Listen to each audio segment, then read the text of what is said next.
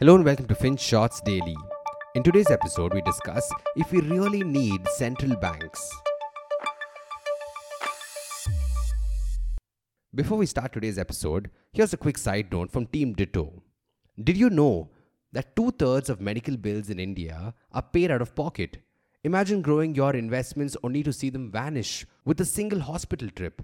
That's why, as a financially prudent individual, you must have comprehensive health insurance. And for this, you can talk to our team at Ditto Insurance today, where we guarantee unbiased, spam free, and personalized insurance advice. The link is in the description below. Now, on to today's episode. A few days ago, RBI Governor Shaktikanta Das received an A plus rating in the Global Finance Central Banker report. It was the top mark that acknowledged how well he's handled affairs at the central bank. And it's a big deal because only two other central bankers got an A plus rating. But that got us thinking about something the utility of these central banks. So, in today's episode, we decided to explore this a little more. But please remember that we're trying to summarize decades of debate into an episode of a few minutes. So, strap in. Central banks have three goals keep prices stable, grow the economy steadily, and ensure financial stability by monitoring banks so that they don't do anything foolhardy. They're quite crucial cogs in the ecosystem. Or are they? Do we really need these central banks?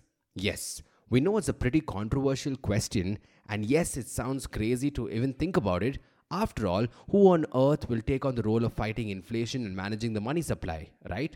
But hear us out. Some people argue that the central bankers haven't made the economy stable, they've made it messier. Just look at the global financial crisis of 2008. While everyone warned central bankers about a bubble, they continued to keep interest rates low and promote credit. They loved the fact that the economy was growing. But they simply had no clue what was in store. Here's the first sentence of the Bank of England's financial stability report that was published immediately before the financial crisis. Quote the UK financial system remains highly resilient, and then, so it would seem that there is a good deal to welcome in the greater dispersion of risk made possible by modern instruments, markets, and institutions. Unquote. Those instruments were the same ones that caused the panic when things hit the fan. The worst part central banks have even propagated moral hazard. It's a situation when banks adopt aggressive practices because they know that even if things go south, the central bank will step in to save them. They know that they're too big to fail. Basically, it's capitalism when things are going good. But they know that socialism will step in to bail them out when things go wrong. But this isn't a one off situation of a central bank messing up. Immediately after the pandemic, they failed to gauge inflation. They even issued apologies for that. And history is replete with such mishaps where the bankers at the top who are trying to play God get it all wrong. Whether it's in dealing with the oil crisis of the 70s or the Great Depression of 1929, central banks are often the ones who shoot the economy in the foot. So, yes, the problem seems to be that the few leading the central banks have too much power, and humans, as we know, aren't infallible. We make really stupid judgment calls at times. Anyway, now that we've sort of established that central banks are often the culprits, there's the all important question do we have an alternative system? Maybe, and the answer lies in history, in Scotland's history to be exact. Let's start with financial stability. In the 18th century, Scotland did not have a central bank. It didn't have a privileged bank at the top of the ladder that would control money. Instead, there first came a Bank of Scotland that could conduct banking and currency business. And then came a rival bank called the Royal Bank of Scotland, too. The government did not interfere in any of their affairs, it was a free market. And if you're a staunch proponent of the free market, then you know that competition is often the best regulator. That's what happened in Scotland. Banks started popping up. Each bank could issue currency if they wanted to lend money to people. But isn't that reckless when you're dealing with public money, you ask? Well, apparently not. And this is how it worked. Let's take two banks and call them Bank A and B. Now, in the course of everyday business, Bank A might get notes of Bank B. Some customer might deposit it or pay for a service using Bank B's currency. But Bank A doesn't have much use for this. It only issues and deals with its own currency. So at the end of the day, it will hand over these notes back to Bank B. It might do it directly or indirectly through an entity that exists just to keep a tab on these dues. It's all recorded. But wait, how does it ensure discipline? So here's how the American economist George Selgin described it using the analogy of a chain gang.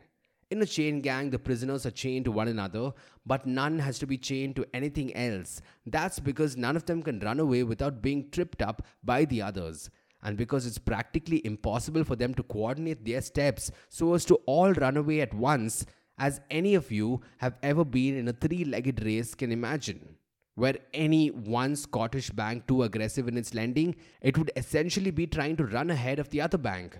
But unless all the banks were somehow acting in unison, the aggressive bank would find more of its notes presented to it at settlement time without itself receiving a like value of other banks' notes. And it would have to have or get hold of reserves to cover its net dues to the rest of the system, or else it would default. In short, no Scottish bank could afford to be too generous in its lending if it wished to avoid being tripped up by losing reserves to other banks in the system. Or put simply, imagine that Bank A issues 100 notes and Bank B issues only 50. If Bank B somehow gets hold of all of Bank A's notes and hands it over, it expects to get an equivalent number of notes back to keep the system in balance. But since Bank B never issued 100 notes in the first place, Bank A has to dip into reserves of gold or silver to fulfill this obligation. It's messed up. And this actually happened in reality. Back in the day, the AYR Bank in Scotland tried to get too smart for its own good. It got aggressive in its lending and then had to dip into reserves to settle dues. The bank failed. The end result it became a teachable moment for other banks. They knew they couldn't get too cocky with lending practices, and for nearly 100 years, the financial system was extremely stable. Meanwhile, in neighboring England, things were in stark contrast. The central bank became the Pied Piper of credit. It issued currency, expanded money supply, and eventually created an inflationary environment. And when it realized this, always too late, it would turn the credit tap off and hurt businesses. An economic crisis would emerge. This boom and bust occurred like clockwork. Now, you could argue that the sample size is too small. It's just the experience of two countries on which we're pegging this argument. Well, something similar played out in the US and Canada too in the early 1900s. The American government interfered in banking and created an economic crisis. Canada's authorities gave a free rein and everything was as smooth as butter. So, yes, it does seem as if too much power in the hands of one entity was the problem. But wait, what about inflation? Okay, so back in the day, money supply was linked to reserves. You needed to have certain gold or silver backing it. But not anymore. Central banks print money willy nilly, and that excess money supply gets quite problematic. It gets into people's hands, they spend it, and inflation rises. That's one theory. Now, it might be quite hard to go back to a reserve based system, even though some economists advocate for that.